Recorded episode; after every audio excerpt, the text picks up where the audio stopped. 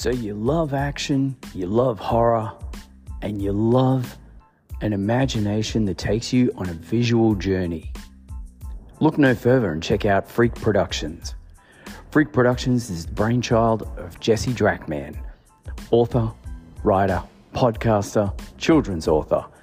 Go to www.freekproductions.com and check out the wonderful works of Freak Productions, including the comic book series Freakenstein, Furious, the upcoming debut manga Damien, as well as the debut children's book Fly Bat Fly, including the novel titles A Furious Trilogy, as well as Freakenstein. It's all there for you to check out and more. Support Freak Productions, support independent creative arts, and have a great day.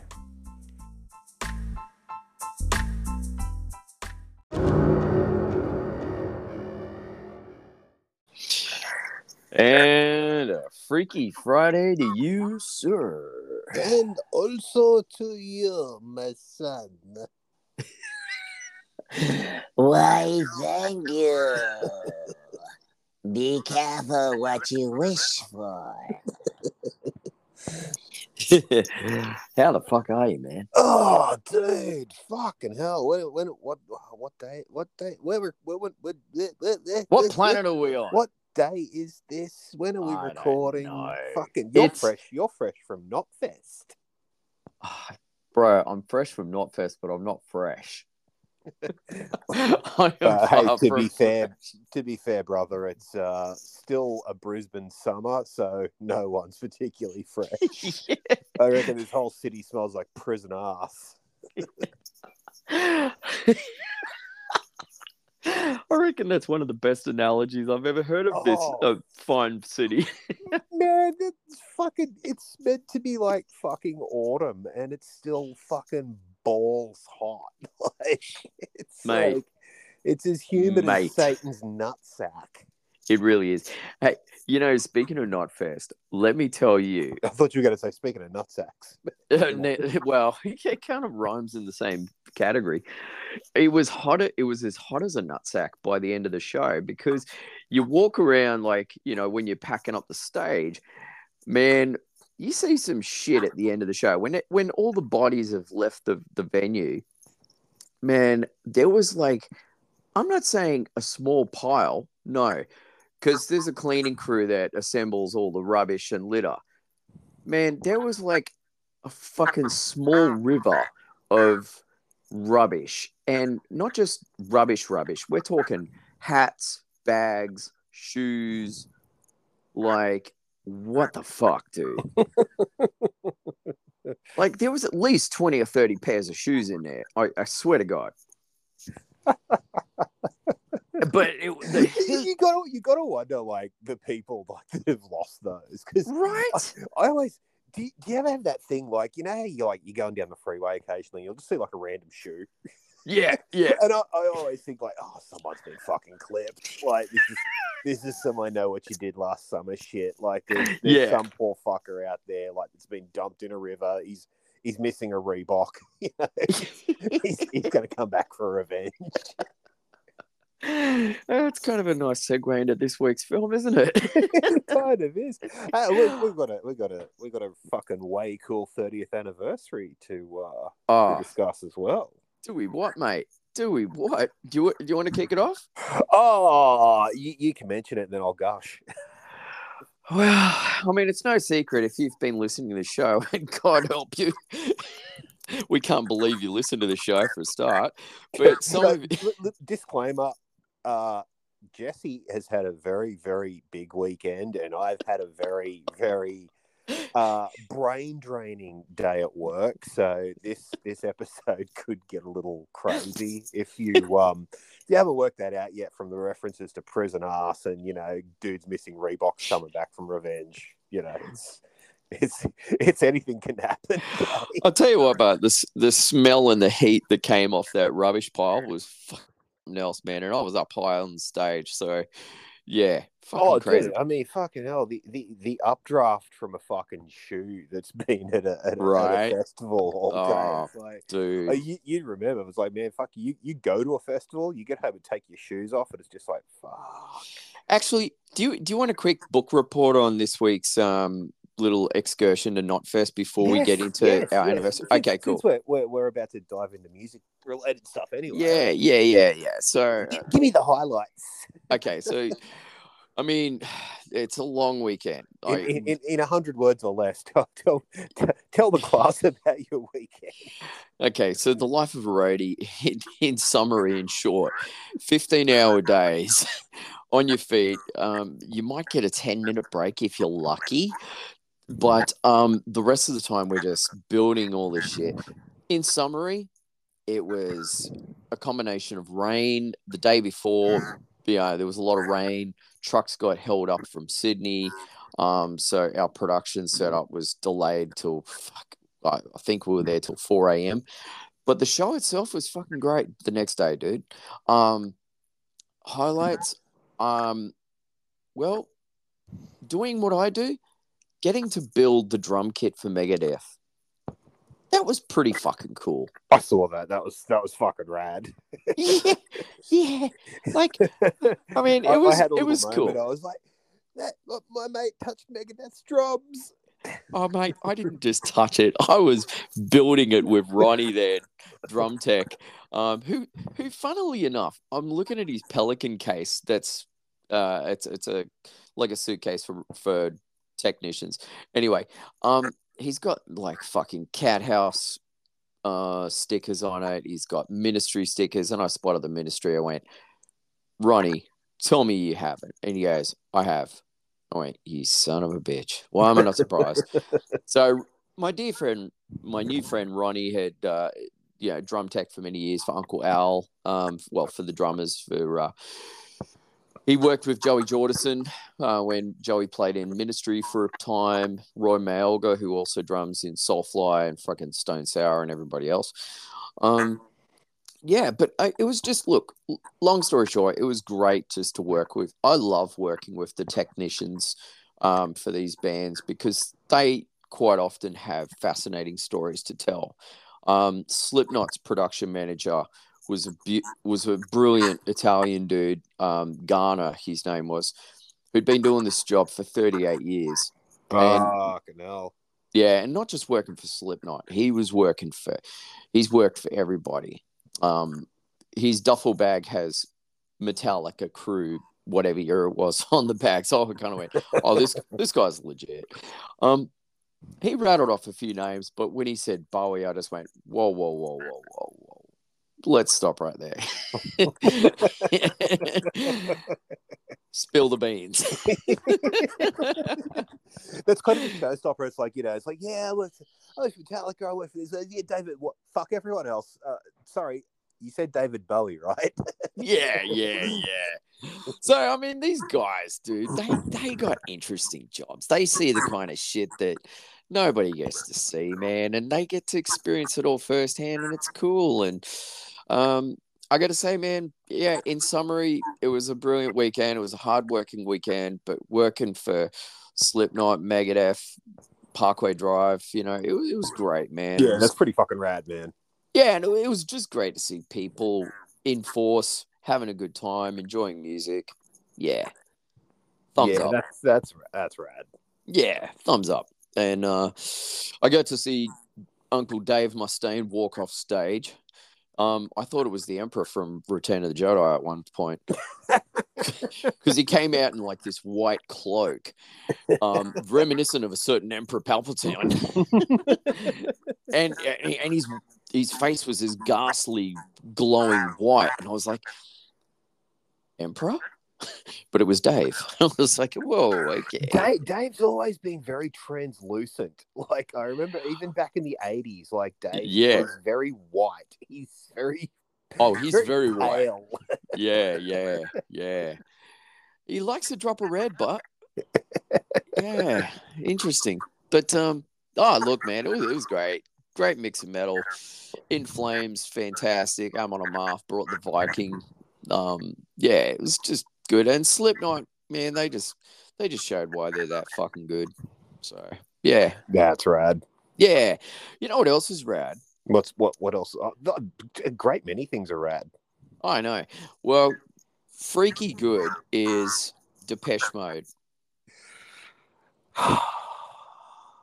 And before we get into what we're about to talk about real quick, I just want to say, I don't know about you, the rest of the universe here in Australia, and sorry to our friends in Kazakhstan who are going, who is it Depeche Mode? I only know mo- one mode of transport. That is my goat. Probably thinking that we're talking about their neighbor Depeche. Depeche, they're, they're talking about your show. Maybe it is a brand of sanitizer. oh dear. Um, yeah, Depeche Mode have announced there is a rumor of an Australian tour coming. Oh, it's not a What? rumor. It's happening. I'm fucking there with bells on because it's been uh what? Fucking 94 was the last time they were here, I think. They've been here like before. Wow. Yeah, the, uh, uh, only once. Um Okay, And um bro. If you're not wearing bells, fucking, you're in dude, big like, trouble. there is no fucking way on this earth I am missing a Depeche Mode gig. Like I will kill everyone in the car to get there and their mum. Like, it's going to be like you've heard of Deadpool kills the Marvel universe. It's Jake kills everyone. Jake Jake kills every fucking jabroni in his way to fucking tick attack. Oh fuck! So, bro, I mean, the, I mean, the new material that's come out is phenomenal. Well, I mean, yeah, Already. Ghost Ghosts again was a fucking ripper of a fucking Heartfelt, first single. Like, yeah, um, a heartfelt tribute to Andy. Was it? Andy, yeah, was it? yeah, yeah, yeah, yeah. Um, yeah, I'm I'm all kinds of in love with. I mean, look, I love this era of Depeche Mode, man. I've, Oh. I mean, always loved Depeche, but Yeah. this is particularly good. They're darker. They're just I don't know. Well, Dave yeah, Gahan's like fine wine. Yeah, Dave, Dave was like, you know, right in the grips of his heroin addiction. And we, we all know that that's always a good thing for musicians. Do you want a list, kids? We'll give you a list. It's like, no, no, no, no, no. Oh, yeah, yeah, yeah, yeah, yeah. Downward Yeah. spiral, heroin. Dude, peas in a pod, I was thinking that exact same thing. But I, look, uh, it's the 30th anniversary of uh, Songs of Faith and Devotion, which is without a doubt one of Depeche Mode's greatest albums. Um, Absolutely. just fucking tits to teeth, like brilliant. Like, yeah, It really is. It's it's a special kind of album.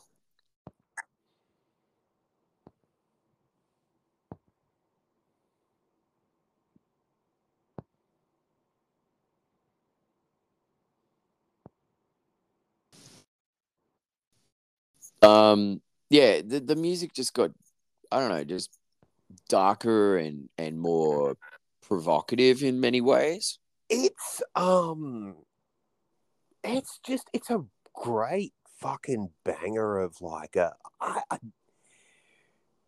the, the the best way to phrase this album is it, it is a spectacularly good album to fuck to. There you go, kids. You've heard it from Jake. you, you may want to send the children out of the room as I relay this story, but um, I have a special place in my heart for this album because I uh, hooked up with this incredibly hot goth chick once, Mm. and this album was just on repeat all night.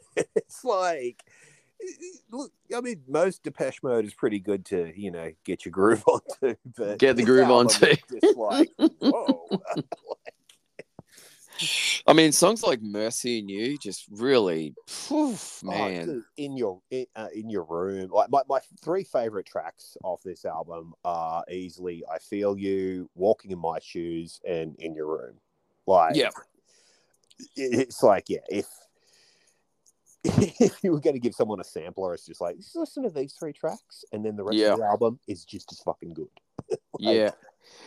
What I love about this album too is I really, I mean, it's no secret. I'm, you know, well, fuck, who isn't a fan of David Gahan's voice? But on this album in particular, I just love. I don't know. Maybe it's just the singer in me, but I really picked up on the raw, natural feel to his vocals in this album. This album's really like I feel like I mean, especially like you know, a track like uh Walking in My Shoes, I really feel like that's Dave's like that song to me every time I feel every time every time I hear it, like it, it hits different depending on where you are in life. But I've always Sure. felt that song is very much a Dave going, "Fuck you, don't judge me." Yeah. like and his vocals in that song in particular are really just raw and heartfelt and just like you know it's like oh i'm just gonna scrape the bottom of my fucking soul to belt this one out you know Well, it was a challenging album for them, dude, because it. Well it really tore the band apart from Well, exactly. like from what I mean, because Flood produced it, and I mean, you know, we, we all Oh, know Flood, Flood. from you know, the, the dude's like worked with like Everybody. and fucking everyone. Um, Yeah. like one of the greatest producers in the biz. Um, and he sort of pretty much said like, you know, it was a really difficult album to do. Mm. Yeah, well, because I mean, you know, Depeche Mode is a band that's. I mean, he he came off the back of recording U2's Achtung Baby, right? Which is, you know, fucking rock and roll U2's masterpiece. in sorry. Yeah, yeah, yeah. And um, yeah, I mean, for these with Depeche Mode, it's a different ball game because they're they're heavy on synthesizers. Mm. So recording like any form of electronica like that, um, it it, it is quite the challenge in itself. And um, yeah, like I don't know, man. There, there, there's just there's something about this album that I found a little bit different to their other albums. this man I- the, it's like and you'll probably you'll probably agree with me when i say this Mm. this album is like an industrial gospel album That's kind of where my my head is with this album.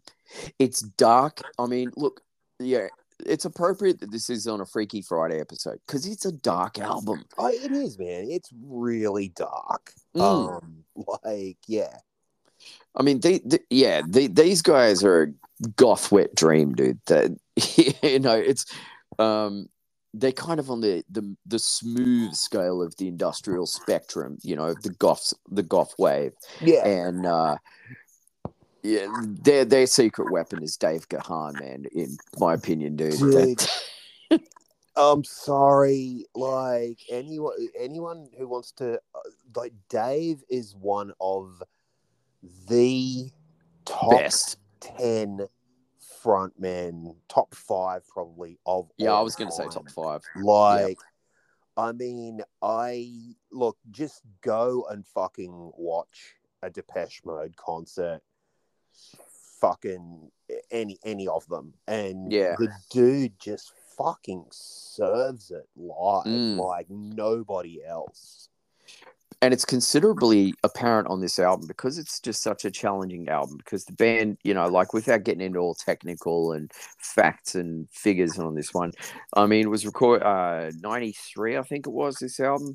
Yeah and yeah and the t- like you said earlier jake the tension in the band was hard. It was it was at an all-time high dave was in the throes of his drug addiction you know so Well, he he was was, just he was sort of trying to get up. If, if I remember correctly, He was trying to if I get out of remember My my Depeche Mode 101.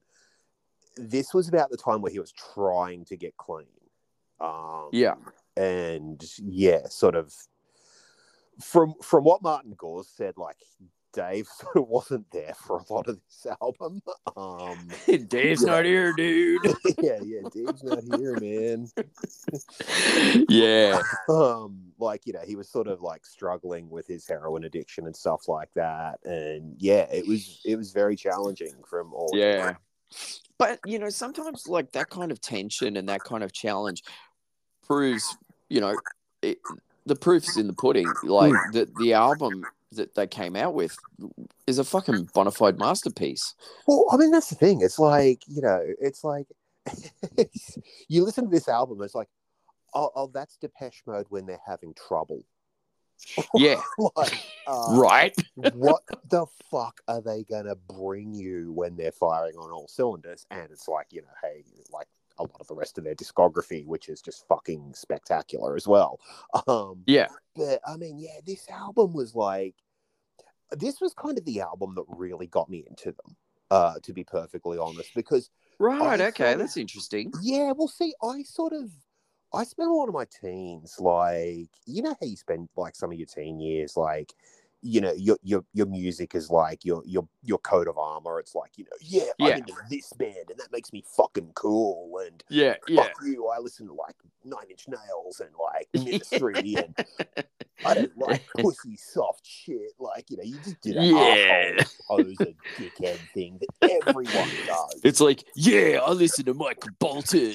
Yeah, yeah, yeah, yeah, exactly. Like, you know, no. um, it's, you know, it's like I don't rap, and you know, I don't like fucking yeah, blah. it's like that wanker poser Yeah, shit that yeah, everyone yeah. does, man. Yeah. And so, like, because I mean, I was always aware of Depeche Mode, um, Mm, same. but, but like you know, uh, like I kind of just remembered them as the I just can't get enough band. And Yeah, sort of- exactly.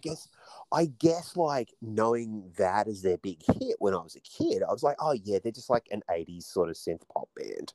Um, and then it was like when I got into this album, I sort of like, you know, it was kind of like diving back through the discography and stuff like that, and you know, hearing stuff like "But Not Tonight" and you know, "Enjoy the Silence" and like was just like, whoa, what the fuck have I been missing all these years? Mm. Like, fuck. And then, you know, like hearing like Violator and, you know, Ultra and stuff like that. It's just like, oh my God, like, fuck, I love this fucking band. And I mean, like, you know, personal Jesus and all that.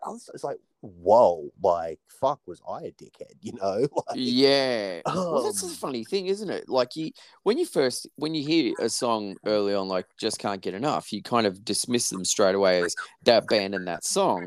Mm. And then when you start hearing some of the other tracks, you kind of went, "Oh wow, okay, This is- yeah. yeah, th- this band has more than one, more than one flavor." Mm, yeah, yeah, totally, man, totally. Mm. Um, and I mean, you know, I think like, well, I mean, I know, I know both uh, Dave and Martin have both sort of said like, you know, they have been in, like, you know, uh, you, you it's funny. It's kind of like a, a sort of symbiotic thing because it's like, Mm. you know, bands like Nine Inch Nails and a lot of the sort of new wave of like electronic, you know, synth based, like harder bands have always cited Depeche Mode as an influence. But then, you know, both Martin and Dave have also said, like, oh, yeah, well, you know, we've been influenced by those guys as well. yeah, Um, you rightfully know, so, like, yeah. Gar- Gary Numan sort of said the same kind of thing as well. Um, and it, I just, I think that's really fucking cool because it's like, you know, you, I mean, you, you get up to like stuff like, um, you know, uh, like, you know, Depeche Mode's like a, a pain that I'm used to and stuff like that. And it's like, it's very kind of like, you know, it's like, oh, I can hear the nine inch nails in this. Um, Yeah. Which is fucking great. That's not a slam on the band at all. I think it's awesome that they're like, you know, evolving their sound in that way. That and and that's the beautiful thing about this album. This is sort of I don't know about you, but I feel like this is where it began for the band to take that real dark turn um, that led into albums like Ultra and um, just I don't know they, they just really I don't know created this new sonic template that you, around that time period bands I don't know I, I heard kind of similar vibes in bands like Portishead and Yeah. uh, and the such that um, just I don't know. I just found it refreshing in music. Yeah. And um, but I I, I th- have to say that uh, Depeche Mode just delivered it exceptionally well with this album. Oh album. man, yeah, for sure. I mean, I I think there was always kind of that, um, you know, I mean, you, you sort of listen to stuff like Stripped and you know shit Yes. like that, like early on, Mm, and there was always that sort of you know slightly more kind of sinister edge to it. Um, you know, even stuff like Never Let Me Down Again. Um, Yeah. you know, there there was always that slightly kind of you know, I'm hesitant to say gothy, but I mean, I guess it was a bit like, you know, for the 80s and stuff like that. Like, edge to stuff, but I think when it got to this album, it sort of really kind of hit the forefront. Um, yeah, it did. and you know, because I mean, it's like, I mean, Jesus, man, look, fucking, look at look at how Dave looked during this Yeah. album. It's like he looks like Satan. You know? yeah. It's just like you know, you, you look at him in the clip for "I Feel You" or the remix for "In Your Room," and it's just like, uh, "Hi there, Lucifer. Seeing you here." yes, he was all kinds of evil, but his voice Oh, was well, something yeah, I mean, else. that voice was just like, "Oh, this is like." Sexual chocolate. yeah, yeah I mean, man. the look. I mean, it's the the look as well. It's like I don't look. Uh, you know, I don't want to cast aspersions on anyone. I don't care how straight you are. If you haven't looked at Dave Gahan and thought, you know, if I had to, Yeah, I'm just yeah. saying. Just saying. that, that dude, there's a reason why he is who he is. exactly man and uh and and that and that's why you know when you listen to their new album now uh the new material that's coming out you know they haven't really lost any touch at all man they've really Oh, no, just man, they- haven't lost this. This is a band that just gets better and better and better. I think. yeah and that Yeah. and yeah and that's why you know when they tour man like i think you'd have to be insane to miss this concert because um yeah it'll be great Yeah, I I can't imagine this concert not selling out. And I was reading something uh, where, like, you know, Dave uh, was doing an interview, and um, he was saying that, you know, the reason they haven't come back to Australia that much is because they do put on such a big show.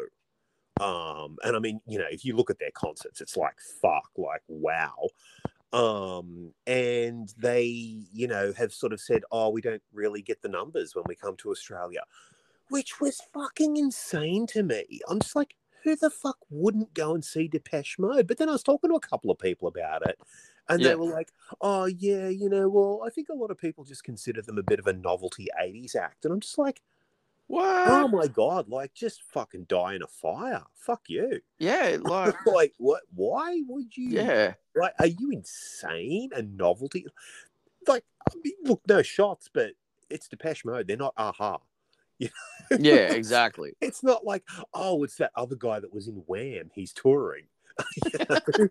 It's like, yeah, that's Andrew Ridgeley. He had that really good song, Shake. Yeah, no, he was the other guy in Wham. He had a song? What? What? oh, it's classic, man. I love it. Yeah, so yeah, yeah. If, if you uh, haven't checked out "Songs of Love and Devotion" by Depeche Mode, um, Oh, we're telling you right now, Just you're missing out. the album. Just And this go. is, bro, like this is one of those albums that you have to sit down and take the journey. Oh yeah, totally, dude. This is not an album where you just like skip through. It's just it is a start to finish listen. Absolutely, hundred percent. Yeah. And and I mean that's the thing, you know, we've talked about this from time to time on this show about the the the, the concept of uh the way we like to listen to music compared to the average person today who who don't really take the time to listen to albums and invest that time and and uh patience to it you know? You have to let the music get in your soul man and and that's what depeche mode does. Yeah. It's fucking great. And um yeah like when you hear some of the songs on this album you'll just go oh wow the boys were right. Yeah. Or, or if you don't you're probably a morrissey fan. Just saying just saying. I had i had to throw it in there somewhere dude. Mm. so yeah. No, if if you, I mean, yeah, if like if if I can't imagine, I honestly cannot imagine anyone listening to this album and not like just being completely amazed by it because I mean. Man, it's like this album came out 30 years ago and it might as well have just come out yesterday. It's that it's that good, you know? Yeah, hundred percent, dude. It's um, yeah, it's it's one of those albums that that sits in the pocket as good today as it did, you know, at the time when it came Oh, out. man, absolutely, absolutely. Mm. Another good thing. Um, oh, was there any comic related stuff that you wanted to touch on for this week? Um, I'm just trying to think of comic related stuff, and there hasn't.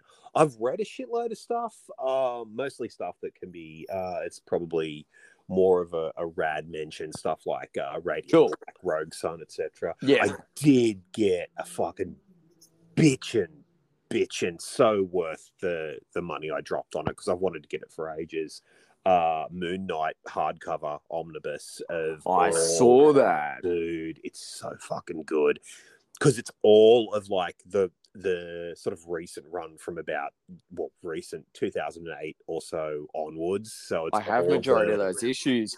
Yeah, it's all the Charlie Huston stuff Mm. where he's all like, you know, Spector's all fucked up and he's got the long hair and the beard and his knees are shot and shit and you Mm. know, sort of comes back from uh the depths kind of thing. Oh, it's so fucking good, man. So good. Yeah, I I love that series when it started out early on because it would it did touch on all that stuff like Marc Spector with the my knees are shot. You know, it, it basically painted the picture of an absolute fallen hero, Yeah, and you and you're like, oh geez, this is off to a great start. Yeah, well, it's like the first issue is like he's drunk, popping pills, and uh, you know, it, most of the action stuff is flashbacks while he's sitting in a wheelchair, all fucked up, and it's like, yeah, whoa, whoa, uh, wh- okay, where the fuck is this gonna go? right. Yeah, it's um, yeah, it's pretty cool. I yeah, I, I'm a huge fan of it, and um, yeah, I, I I can't wait. I can't wait to see uh, you know how how uh, complex the the rest of the new story of um, Moon Knight continues to go.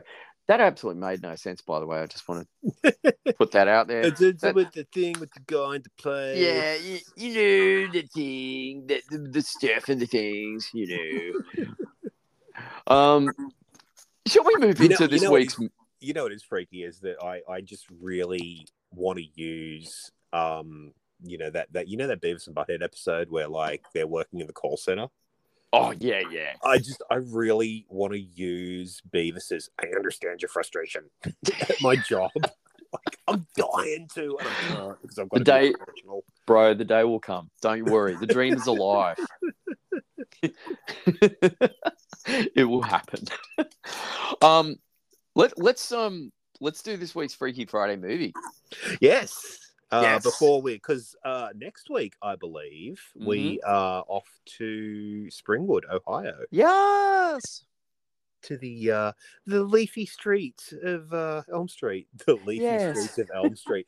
Can you tell I'm a professional writer?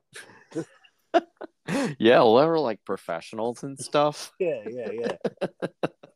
I understand your concern. I understand your frustration. Have you tried kicking it?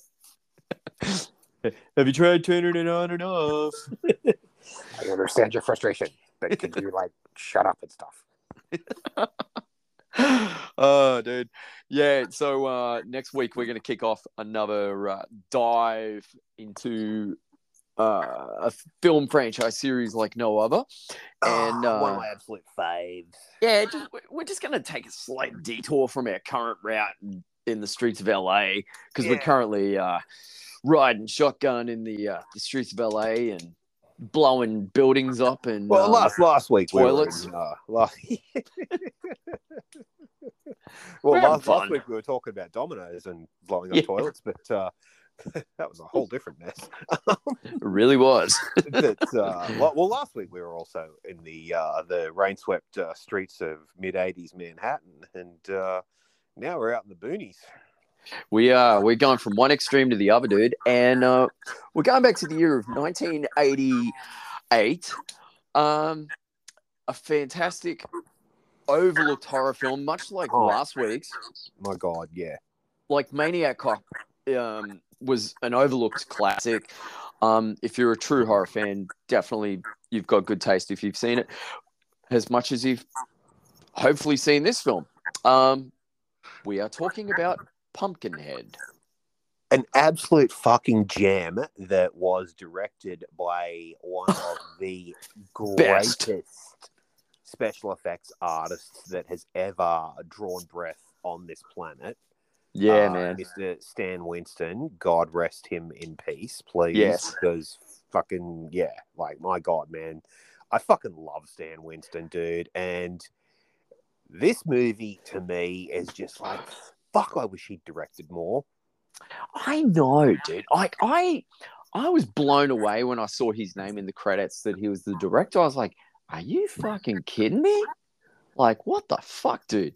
And it just made perfect sense for this film. It was Oh. um Man, absolutely. it's a great it's a great fun film. I'll give you a quick um synopsis, boys and ghouls, about this film.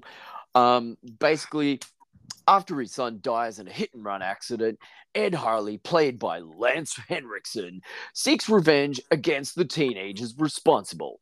With the help of a local witch, Ed summons the vengeful demon Pumpkinhead to hunt and kill the group of friends. But when Ed discovers a bond between himself and the creature, he begins to have second thoughts about employing the vicious monster and he fights to end Pumpkinhead's murderous rampage before it's too late. Yeah. This is one of those vengeance movies that Such just goes wrong. Yeah, it's Yeah. great. It's great.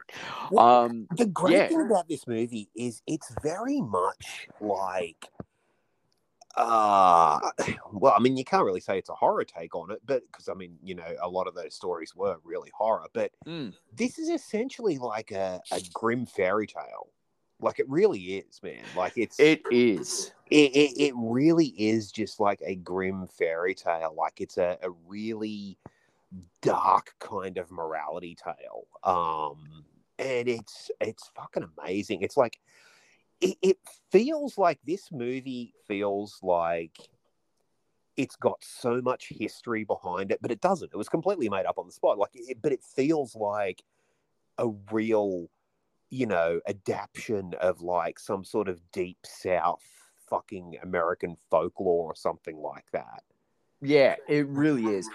Because it, it, it's one of those kind of um yeah, like you said, you hit the nail on the head, man. It's like one of those fairy tales gone wrong, Mm. complete with the wicked witch hiding in the fucking in the woods. yeah Uh well, not hiding, but you know, just in the woods and um yeah, just the the hillbilly kids talking about this uh you know taunting their their little brother about this this that pumpkinhead's going to get him and eat him and you know Well, just the, the great yeah. thing is that like you know you have that whole prologue to this movie which you know is essentially like lance henriksen when he was a kid like you know Mm. Ed, ed ed when he was a kid that it, like was it 1800s or something I, I don't know oh, it's like it feels like it's fucking you know, Christ knows how fucking long ago. It's like ev- everyone in this movie looks like they're a thousand years old. Um, right I mean, Lance Henriksen, I'm sure, was like born looking 50, and he Mm. looked like he was 50 for like you know from 1970 through to like you know 2018. the man doesn't age No, he doesn't. He doesn't. Um, um, well he's an android technically an alien so He- anything is possible great. I mean, Lance has just got such a great face. Yeah. Like, he has just got one of the best faces. Um, but like you know that whole opening where it's like you see him as a kid and like he's Mm. like you know everyone's like boarded up and like hiding because like you know someone's called up Pumpkinhead and like you know Lance sees this fucking dude just get murdered by this fucking thing as a kid. yeah Um, and it's just like, whoa, what the fuck? Um, but yeah, it's just it's such a great movie, and it's just such a great morality tale because it's like you know you've got like you know these these guys like these these teenagers are like you know dickheads like Well- most, most of them are like there's a couple in there Let, let's talk about these teenagers for a minute. I mean, as a group of teens, I mean, we've now established we've got some experience in this field after our successful run through Crystal Lake yeah and yeah, the yeah. myriads We- of we groups it- of teens. we, we know a group of douchebag teenagers when we Yes, we them. do. What's your take on this group of um, particular fucking teens? Well, it's funny because it's like a lot of them are, um, you know, the the lead guy. Uh, what's his fucking name? Um, The douchebag, or the douchebag in the Yeah. leather jacket. let's just call him the douchebag. the douchebag. I, I can't recall his name right now. Senior um, douchebag, yeah, El, El Doucherino. El Doucherino. Yeah, He's he's a fuckwit. Um, you know, he's grade A fuckwit. clearly like a prize winning cockhead. Um, but you know, the rest of the group, it's like kind of just gets sucked up in his wake. Mm. Like, because it's like, you know, he he fucks up like his brother is, you know, his brother's trying to do, like do the right thing, but you know, just kind of like it just feels like everyone in this group just gets pulled along in this one asshole's sort of exhaust, basically. Yeah. Like, you know, he's drinking, he's riding his bike like a fucking lunatic, hits the kid, you know, basically wants to leg it because, you know, he's got charges pending back in fucking LA or wherever they're from. And um yeah, it's it's kind of um because it, it's kind of like the tragedy of this movie is that it's like, you know, you know, you've got Lance Henriksen's obviously like dealing with extreme grief over his kid getting killed and like just has this really this this movie is really about, you know, making shitty decisions uh in the heat of the moment. And boy, does he make a shitty decision. because it's like you know it's like heat of the moment you know these the, the, the kid gets hit like you know the teenagers run away it's like they don't try and stick around well you know most of them try and run away like you know a couple try and stick around and do the right thing lance fucking out of his mind with grief because he's lost like the one thing in the world that fucking matters most and like let's just stop for a second before i go on that kid is so fucking adorable it just Right? like- Is he like Jerry Maguire kid or something like I that? I was trying to work that out. I don't know whether he is or not, but it's like that whole thing with him and his dog. Uh Yeah. like, oh my god. It's like when that kid gets hit, it's just and the dog's there, and you're just like, oh come on, don't, no. It's one of those shitty scenes where you kind of go, you can see it happening from a distance. You're Yeah, like, you just you oh, know it's no. coming. Like yeah, it's inevitable. you, like you, you literally you're like going, okay, it's either going to be the kid or the dog, and I don't know which option is worse. Um, yeah. exactly. You know, um, so you know, Lance, like, you know, his kid gets hit by these guys on the bike, die. Like, you know, Lance makes this absolute fucking snap shit ass decision in the middle of his grief to like, fuck it, I'm gonna kill all these like fuckers. I just I want revenge. Mm. Like, you know, Yeah, he sees the- blood. yeah, they, they took away the only thing in my life that I gave a fuck about. Because I mean, he's obviously a widower, like he's out in Mm. middle the boonies, you know.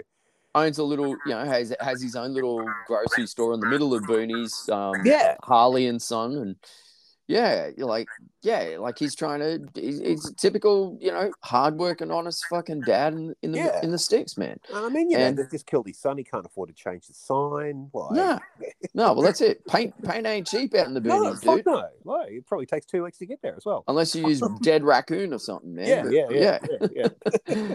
yeah. So, um, yeah, like so, so, I mean, you, yeah, you, you got that. You got that bad decision. Then you know the kids like the douchebag like rips the phone out. He's like, "Fuck it, I'm not gonna like you know call an ambulance for the kid or anything like that." So it's like, oh, bad decision follows bad decision follows bad decision.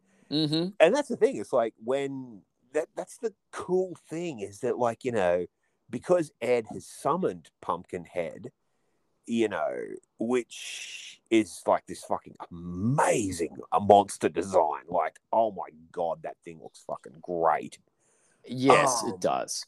But we'll we'll get to that no doubt.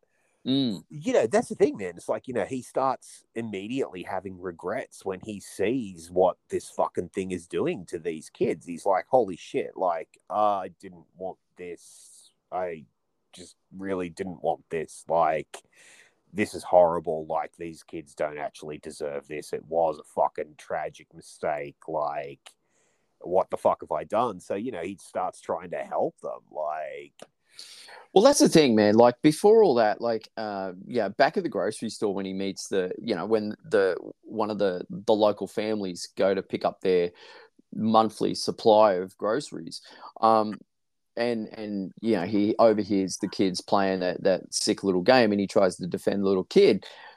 That's when we're first introduced to the the myth or the legend that is Pumpkinhead. yeah So when he fast forward to when he gets in the the shit and he's out for blood, he thinks, oh well, maybe this old witch can bring back my son. Mm. She really can't, but she can certainly help him out with the vengeance. Yeah. and oh man, that graveyard that um that he's got to go to Oh, is something else, right? Mounds that he has to climb. Oh my god, man! It took me back to Pet Sematary. I was like, oh man, yeah, dude, totally. yeah. totally.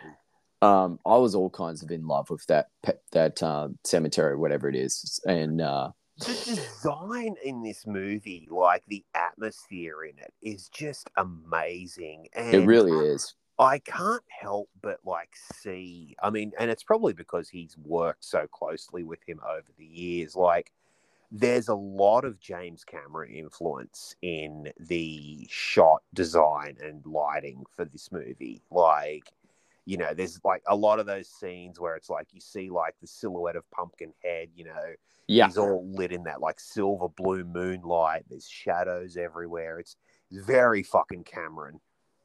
Yeah. I, I was a I was a big fan of the uh, the the shooting of this and the lighting and everything. Um, it's a really well shot film, and It's a uh, fucking great looking movie, man. it is a Like it is a great looking movie. Uh from top to bottom. Like it just you know, that that all all that stuff where like Ed's in the house with his son eating breakfast and stuff like that. You've got all that like, you know, really like golden sunlight coming through. It it really one of the things I love about this movie is that it really uses a lot of light to help set the tone and the mood and tell the story. yeah uh, which is really cool. Yeah. Um, and I mean, especially like later when you get to that scene where Pumpkinhead enters the church, the burned right. out church. Yeah, like, that was cool. dude, I love that scene to fucking death. Like that is so great. Um, and just so kind of scary and iconic and cool all at once, and just so like gothic horror. Like you've got this bombed out fucking church that's just destroyed. You know, you've got this fucking gigantic, like 11 foot monster, like walking through it. You got lightning in the background going off, that fucking horrible, like cicada fucking sound in the background every Yeah. time Pumpkinhead shows up. Like, Yeah. sounds like a, a cicada fucked a rattlesnake or something like that. Mhm. Like, it's just brilliant. It's so moody and just like, wow. It, it's this is such a great movie, man. And it, it always bums me out when people haven't heard of it. Yeah, it's it's one of those interesting films um, because it's it's much like movies like Maniac Cop and that, and that's why I'm glad we do this show and talk about these kind of movies because you know not everything is Scream or or uh, you know Elm Street or anything like that. Much as we're devout fans, we like to broaden your horizons and bring to light some of these exceptional gems that you haven't heard of, and this is definitely one that you you really need to see, especially the talent of Stan Winston behind this is not only the special effects guy, but the freaking director as well. I Yeah. think he really hit it out the ballpark with this one. He did a Well, great job. As far as I'm aware, Stan's only ever directed two films. This and another great movie that I absolutely love uh, that was done um, only a couple of years before he passed away uh, called The Right. Deaths of Ian Stone. Okay. uh, which is a spectacularly brilliant uh, horror film that no one ever really saw. Um, I- Interesting. I, I, only saw it on DVD when it came out, uh, and Right. it's it's a great fucking movie, and I highly recommend anyone checking it out because it's very much, you know, it's it's typical like the sort of caliber you'd expect from Stan Winston, but um, Yeah. the script's a bit more complex than Pumpkinhead. Mhm. Um, but yeah, great movie. Uh, really wish they'd done a sequel. Um, but back back to Pumpkinhead, which they did do sequels for. yeah, yeah, yeah. Uh, some of which well, I they they seen. definitely did a few. I haven't, dude. I haven't seen any of the sequels, and I'm I don't know whether I should or not. Uh, I, I've there's seen, I've seen four one. sequels? I Yeah. think there's three or four sequels to this Yeah. movie. I think there's There like maybe four or five in total. Mm. Um, I've seen one. I don't remember it that well, to be perfectly honest. Um, and I think the one I saw was like maybe number three or four. Um, Right. But yeah, I haven't seen all the sequels. I do keep meaning to track them down at some point, but um, I don't know. I just I just don't know how you could possibly top the original because it's so good. Like it, it really is just so good. Well, that's right. Yeah, it, it it is that good, and and and like you said, man, like some of the shots in this, the way it's filmed, the lighting, the lightning, Pumpkinhead himself. I mean, dude, this is a yeah. See it to believe it, how fucking good it is, man.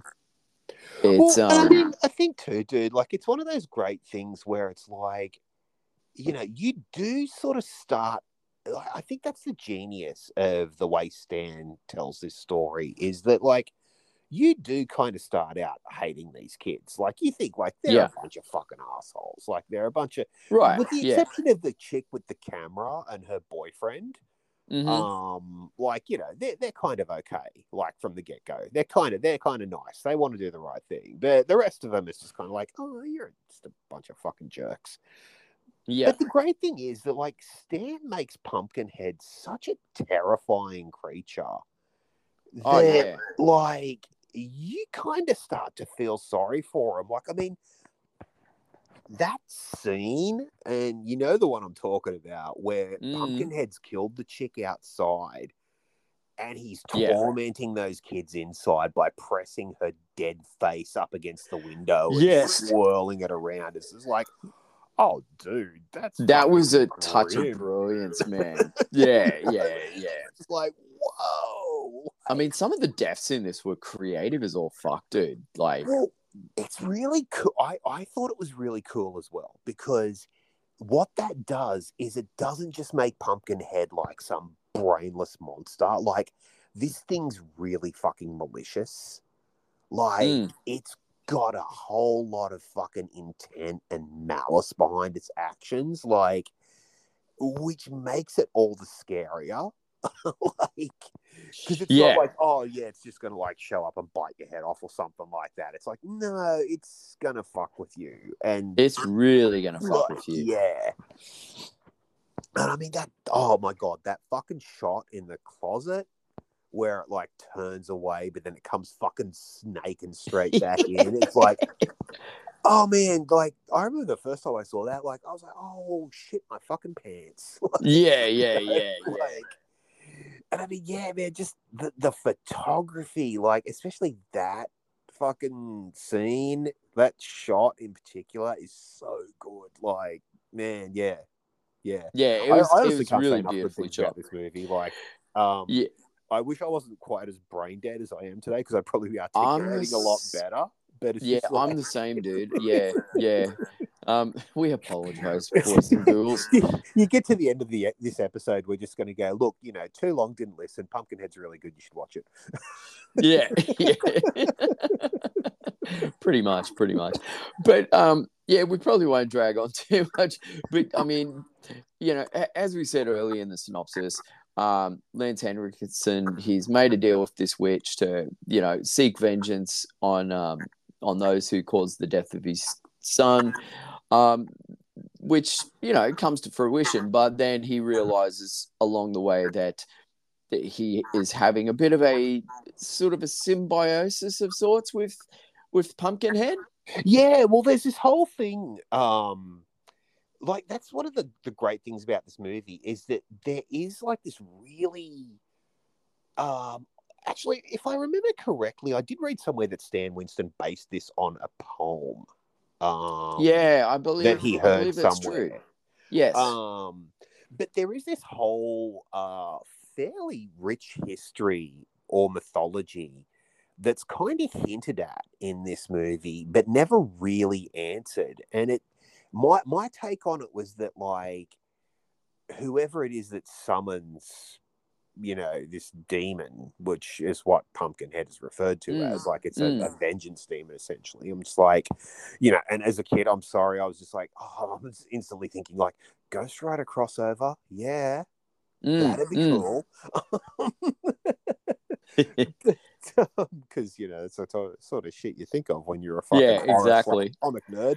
Um, but no, I always I always read it as like whoever it is that summons Pumpkinhead has like because you know the witch is all like, oh, there's a price to pay it, Harley. Arr. Um, Arr. and um, so I always figured that there's like you know this sort of symbiotic nature between you know uh the demon and whoever summons it and you know obviously the demon comes out and fucking fucks up whoever it is that you know the person that summoned it wants to get fucked up but i mean because you notice in this movie like ed starts changing as well He does. as as the demon gets closer to you know taking out all the people it's meant to take out like you know he starts like you know his facial features start changing like his eyes and stuff like that and you kind of get the feeling i always read it as and i could be way off fucking base because again don't really remember shit Brain dead. people i did see half brain dead didn't see the second movie don't know what they fucking go into with the mythology but i always sort of thought like okay the demon kind of like maybe it kind of like uses itself up through the night and the whoever summoned it would be the next body it takes over Yeah. you know he digs this fucking thing up like the witch tells him to dig this thing up and bring it back so it's like well maybe you know if you summon that demon like you fucking get all demonized and fucked up and shriveled up and you go back into the ground at the end of the fucking night and then next time someone summons pumpkinhead you're the body it uses Which- something like yeah, that which is a cool concept. i don't even know if i explained that properly Look, it kind of made sense. in a weird way like Yes. It's like, what are these these guys fucking sniffing Morrissey's dead flowers? Or I something like think so. Yeah, I'm. We're gonna blame this episode on Morrissey. Yeah, yeah, we've been we've fucking caught a case of the Maury. Yeah, Murray's fucking with our mojo, man. uh, fucking yeah, funny. That was, that was always my take on it. So I, I thought that, like, you know, just the the way that you know Lance Henriksen starts fucking kind of, you know, mutating into an almost pumpkin head like creature by the end of the film. It's like, Mm. oh, I don't know, there's fucking there's there's something weird going on there. And like I said, I think it's kind of cool that they don't really answer everything in this movie. Like No, I, I, I always dig that about movies like this, where it's like, you know, they've they've obviously got this really rich kind of fucking history thought out for everything, and they just give you enough to kind of whet your appetite and send your imagination kind of spiraling off. But well, they that's don't the thing, isn't like it? tell you everything because when they tell you everything, it's kind of like, oh yes, I guess that's kind of cool, whatever. But yeah, yeah, when they leave you guessing a bit, it's just like, oh, you know, it's great fucking fodder for you know two overtired assholes doing a podcast like you know twenty or so years after this movie's been released.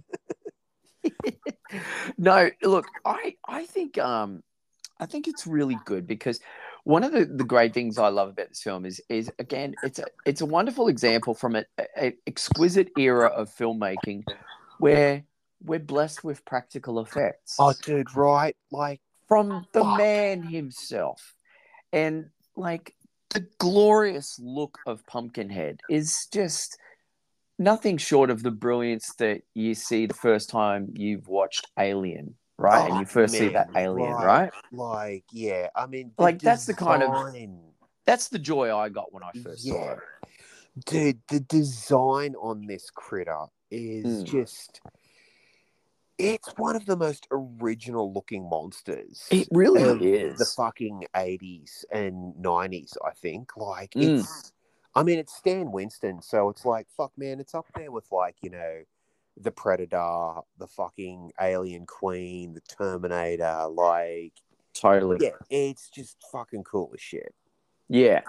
And it's it's definitely like it's one for the yeah, one for the highlight reel because I put it up there with Alien, I put it up with the thing.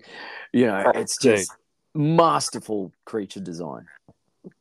and um, yeah, and just where you know during the course of this film, you know, like Harley Lance Henriksen's character is obviously in a world of shit because he's realized that this thing is, you know, trying to take possession of him, and you know, the deal is backfiring on him at a at a very very um, bad rate, and um, yeah, it leads to a kind of a bit of a I don't know. Would you say an anticlimax of sorts, or Yeah, almost like because it's like you know, there's there's no big.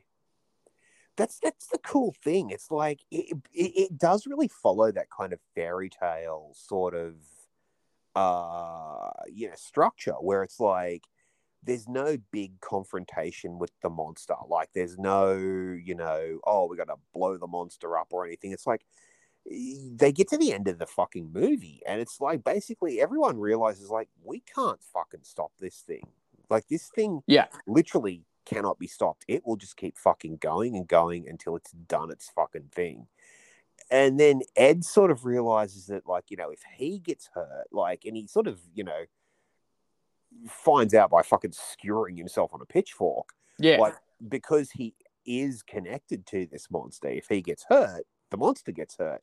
So he essentially fucking sacrifices himself to destroy this thing and stop it. Um which is you know kind of like yeah it's a bit of a fucking tragedy really because it's like it really oh, is. kid's dead and now he's summoned a fucking demon and he's had to kill himself to get rid of it like Yeah, it's ultimate sacrifice, really, and and Mm. it's it's quite interesting, like uh, you know how it all, you know, from from bringing from summoning Pumpkinhead to, you know, to that final scene where the witch buries Pumpkinhead. It's and it's yeah, it back into its infant form. It's um, well does she bury pumpkinhead boy does she. well, this is the thing. This is this is the thing. It kind of yeah. This is where I feel like it's anti-climax of sorts because I'm like, oh, is it Pumpkinhead or is it Harley? It kind of it's very open-ended ending, and I guess that's why yeah there's a lot of ambiguity there yeah, and I guess that's why we're left with these. Um, I think it's up to like Pumpkinhead Five or something. You know, like that's. I, I kind of feel like that's why we've got you know these various sequels to get to bring a lot of those answers to the questions. Mm. And um, but man, th- th- this is hands down a, a banger of a film worth checking out. Oh, absolutely, and it- It, it it's it's great just to see the douchebag kids get their just desserts from Pumpkinhead. Um, the the body count is great. The, the gore is brilliant. oh my god, the Creative kill. chick is so fucking irritating.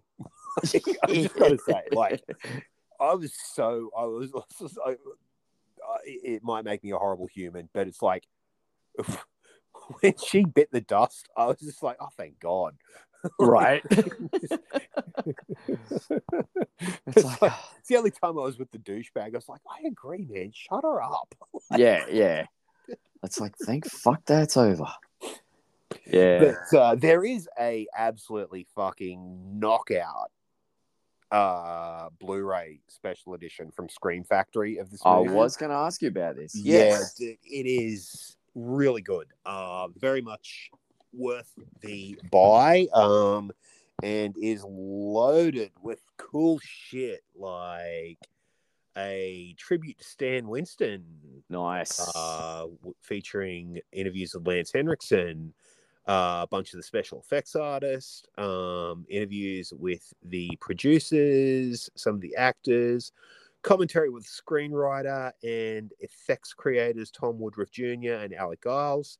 Uh, a bunch of featurettes on the evolution of Pumpkinhead, um, Lance Henriksen's character, behind the scenes, a theatrical trailer, a featurette on the toys of Pumpkinhead because there have been some fucking banging action figures. I may have a. McFarlane version, McFarlane Fuck toy of this. The McFarlane version is fucking great, isn't it? Yeah, it's so good. I always wanted to get. I've never been able to track it down for non ridiculous money, but that big ass motherfucking eighteen inch version that NECA did.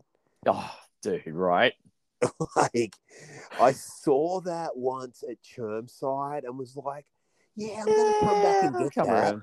Yeah. like, oh yeah, yeah, yeah. Oh fucking uh, 120 bucks is a bit much at the moment. I'll come back and get it later on. Never saw it again. Sold. Yeah, last time I saw it, it was going for like you know fucking 900 bucks on eBay, and I'm just like, mm, it's a bit out of my price range, but okay. Yeah.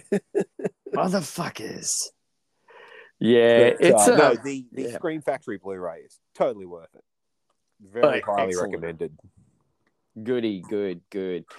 Um, yeah, as a yeah, and also um, one thing I wanted to ask you too was um, because I, I didn't follow it up, but the the score for this is great too, and it was very reminiscent of um, Hellraiser in many ways. Yeah, man, absolutely. Mm. Um, I'm curious as to if it is. Mm. Da, da, da, da, who did the score? this is the quality of our professional approach I know, right? podcasting. It's like, oh, It- hang on, just let me fucking. You can really my- tell we're brain dead let, right let now. Me pull, let me pull my fucking Blu-ray cover out and have a look. Richard Stone did the score. Stony. I uh, wasn't sure whether it was uh, Christopher Young that did Hellraiser or not, but um, it is very reminiscent of Christopher Young's Hellraiser score. Right. Yes, it is. It's very much so. And um yeah, I, I just think it complements the the overall aesthetic of the film beautifully, man. Just the the dark tones. Mm. Um I love that transition that that Stan takes us with from the the joy of fatherhood with his uh you know Lance Henriksen with Well, his kid to the gloom and doom. It's great. especially especially when he's driving up into the hills with you know Right. his, his son in his you know son's body in the seat behind beside him he's cradling it and it just gets a little darker and a little bleaker the further he gets into the hills Mhm. till he gets to that like you know fucking shanty fucking village that's like full of you know i don't want to be you know discourteous to hill people but Yeah. A bunch of fucking brother cousins. you know, they're living in these like fucking dilapidated shacks, and there's like, you know, the place is falling apart, and it's dark and bleak, and everyone's dirty, and it just like, you know, it really gives you a sense of like this is kind of the life that Lance Henriksen's character escaped with his son because you know they live down closer to like you know you know closer to like the main sort of drag and you know there's a lot of light and you know a lot of happiness there and then yeah you get up into the hills and everyone's just like kind of like all Mm. filthy and surly and horrible and you know you just kind of get this feeling that like Lance losing his son was almost like the death of hope or something like that. And, Yeah, You yeah. know, he's just like, ah, fuck it, I got nothing to live for anymore. yeah, yeah, exactly. You know, I can summon a demon or I can come back and fucking live up here. Jesus, what a fucking choice. yeah, So, And, uh, fuck it, I'll go to hell. fuck it. But um, I mean, the the, the movie, uh, the movie's not too long of a stretch of a film to sit through. It's about No, an it's hour and a thirty. nice- yeah, it's a nice, nice, short, quick, fucking. Yeah. You know, So, as a beer and pizza movie, uh, how, how does this one sit? Oh, I, you know, I've, I've always kind of contemplated. This is one of those movies that I've always wanted to fucking chuck on at a movie night because Yeah. um, I just think it'd be a really fun group watch if you're with the right group of people. Um, Yeah. You know, if you're with, you know, some fucking jamoke that's like, oh, I don't get it. It's just like, oh, fucking get out of my house. Um, I reckon, oh man, you know, I reckon this would be a this would be a good uh good couple of couple of six packs and a couple of Ooh. pizzas. I think. I, I think Ooh, it would be a loving it. fun a fun watch. Like, yeah, nice. it's um, it's it's a good one. It's a And good this one. was this was also man, this was one of those great video store discoveries for me as well. Like, you know, I think I Yeah, rented, I the cover- out just for the sheer like, oh fuck, this looks fucking crazy. Yeah, I love the cover. There, there was um, I, the one re- the cover that I recall the most was the the photo cover of the witch. Yeah, that's the one I've got on VHS. Yeah, yeah, that one really always stuck out to me. But um, But yeah, there was dude. also a great cover um, that had that scene where Pumpkinhead's like it's just the claw scratching the fucking cross into the chick's head. Yeah, yeah, yeah. Yeah, like there was a great cut. That was a, I think that was sort of an alternate cover, if I remember. Like I only saw it a couple of times, but yeah. And it was like you know, Pumpkinhead, a grim fairy tale. It's like, Yeah. okay, what's this about? like, Yeah. Yeah, it's um yeah, this this is one definitely worth checking out and um yeah, if you haven't got the if you're one of those Blu-ray fans, this is um as you've heard from Jakey himself, this is a definite must grab on the Blu-ray, oh yeah, yeah, yeah. especially Grab- for the Stan Winston tribute. Oh man, yeah, for sure. And I don't even I don't actually think like if you want to get this on Blu-ray, you will have to grab it. Uh, you'll have to go eBay hunting or something because I don't Yeah. think it's actually been released on Blu-ray in Australia. Like I think the you're- version is the only one to get. And if you're impatient and you're a stream fiend, just fucking um jump on YouTube. There is a free version of it there as well. Oh, cool. Yeah, yeah, and it's great quality. So Yeah, because I don't think it's on streaming anywhere. No, no, it's not. So it's um yeah, it's um it's good to know that you can go on a place like YouTube and find it. So happy days. Um yeah, you got any final thoughts going on this one? No, man, no. I just I just think it's one of those movies that a lot more people should see because it's just really fucking good. It couldn't have said it better myself, man. Like, Well, let's- It's, it's a bit of an underrated gem, and um, Yeah. folks should see it. Absolutely. Just to see how awesome Pumpkinhead is. Send Morrissey to your fucking house. Fuck. Yeah, you don't want that. um, well, man, that's another one in the bag, boys and girls, and uh, it's uh, we've done a couple of one and duns, and uh, strap in for next week. It's fucking yeah. Don't close your Yes. eyes, kids. Don't fall asleep, whatever you do. Yeah. Ah, it's gonna Unless be a- you're me, because fuck that, I'm going to fucking bed. Fuck it. fuck Freddy. you, Freddy. I'm too tired to fucking put up with your shit. Freddy will be like trying to fucking claw you, and you'll be like, "Shut up! I'm trying to go to sleep." but, but, but, but, Like, Come back. you're not even real. But no. Fuck off, come- Freddy. You're not a telemarketer. One, two, Freddy's fuck off. Fuck off. but no, join us next week, kids. Yeah. Because we are fucking diving into Elm Street, Springwood, Mhm. Ohio.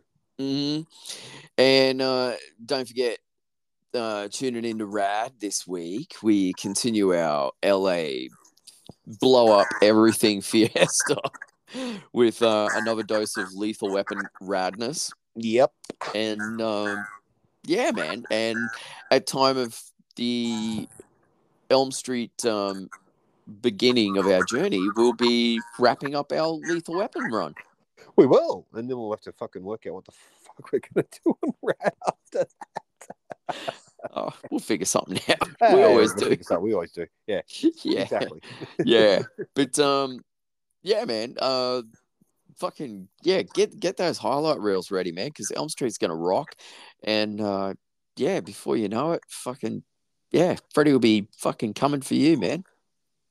It's going to be fun. It's going to be. It's It gonna be is. good. It is. And uh, we promise we'll be more coherent next week. So thanks for hanging in there with us for this episode. In theory, we will. yeah.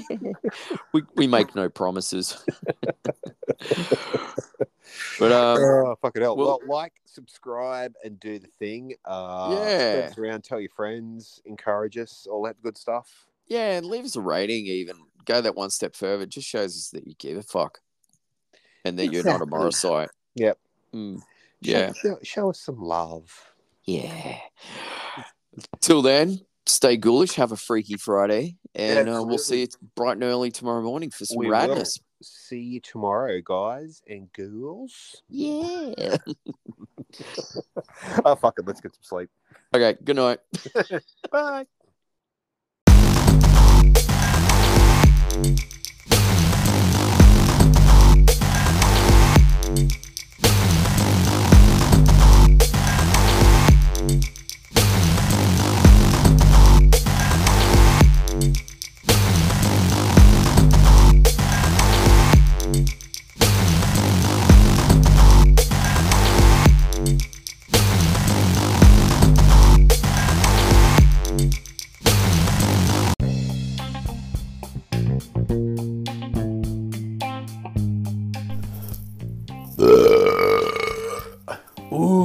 That's a good one.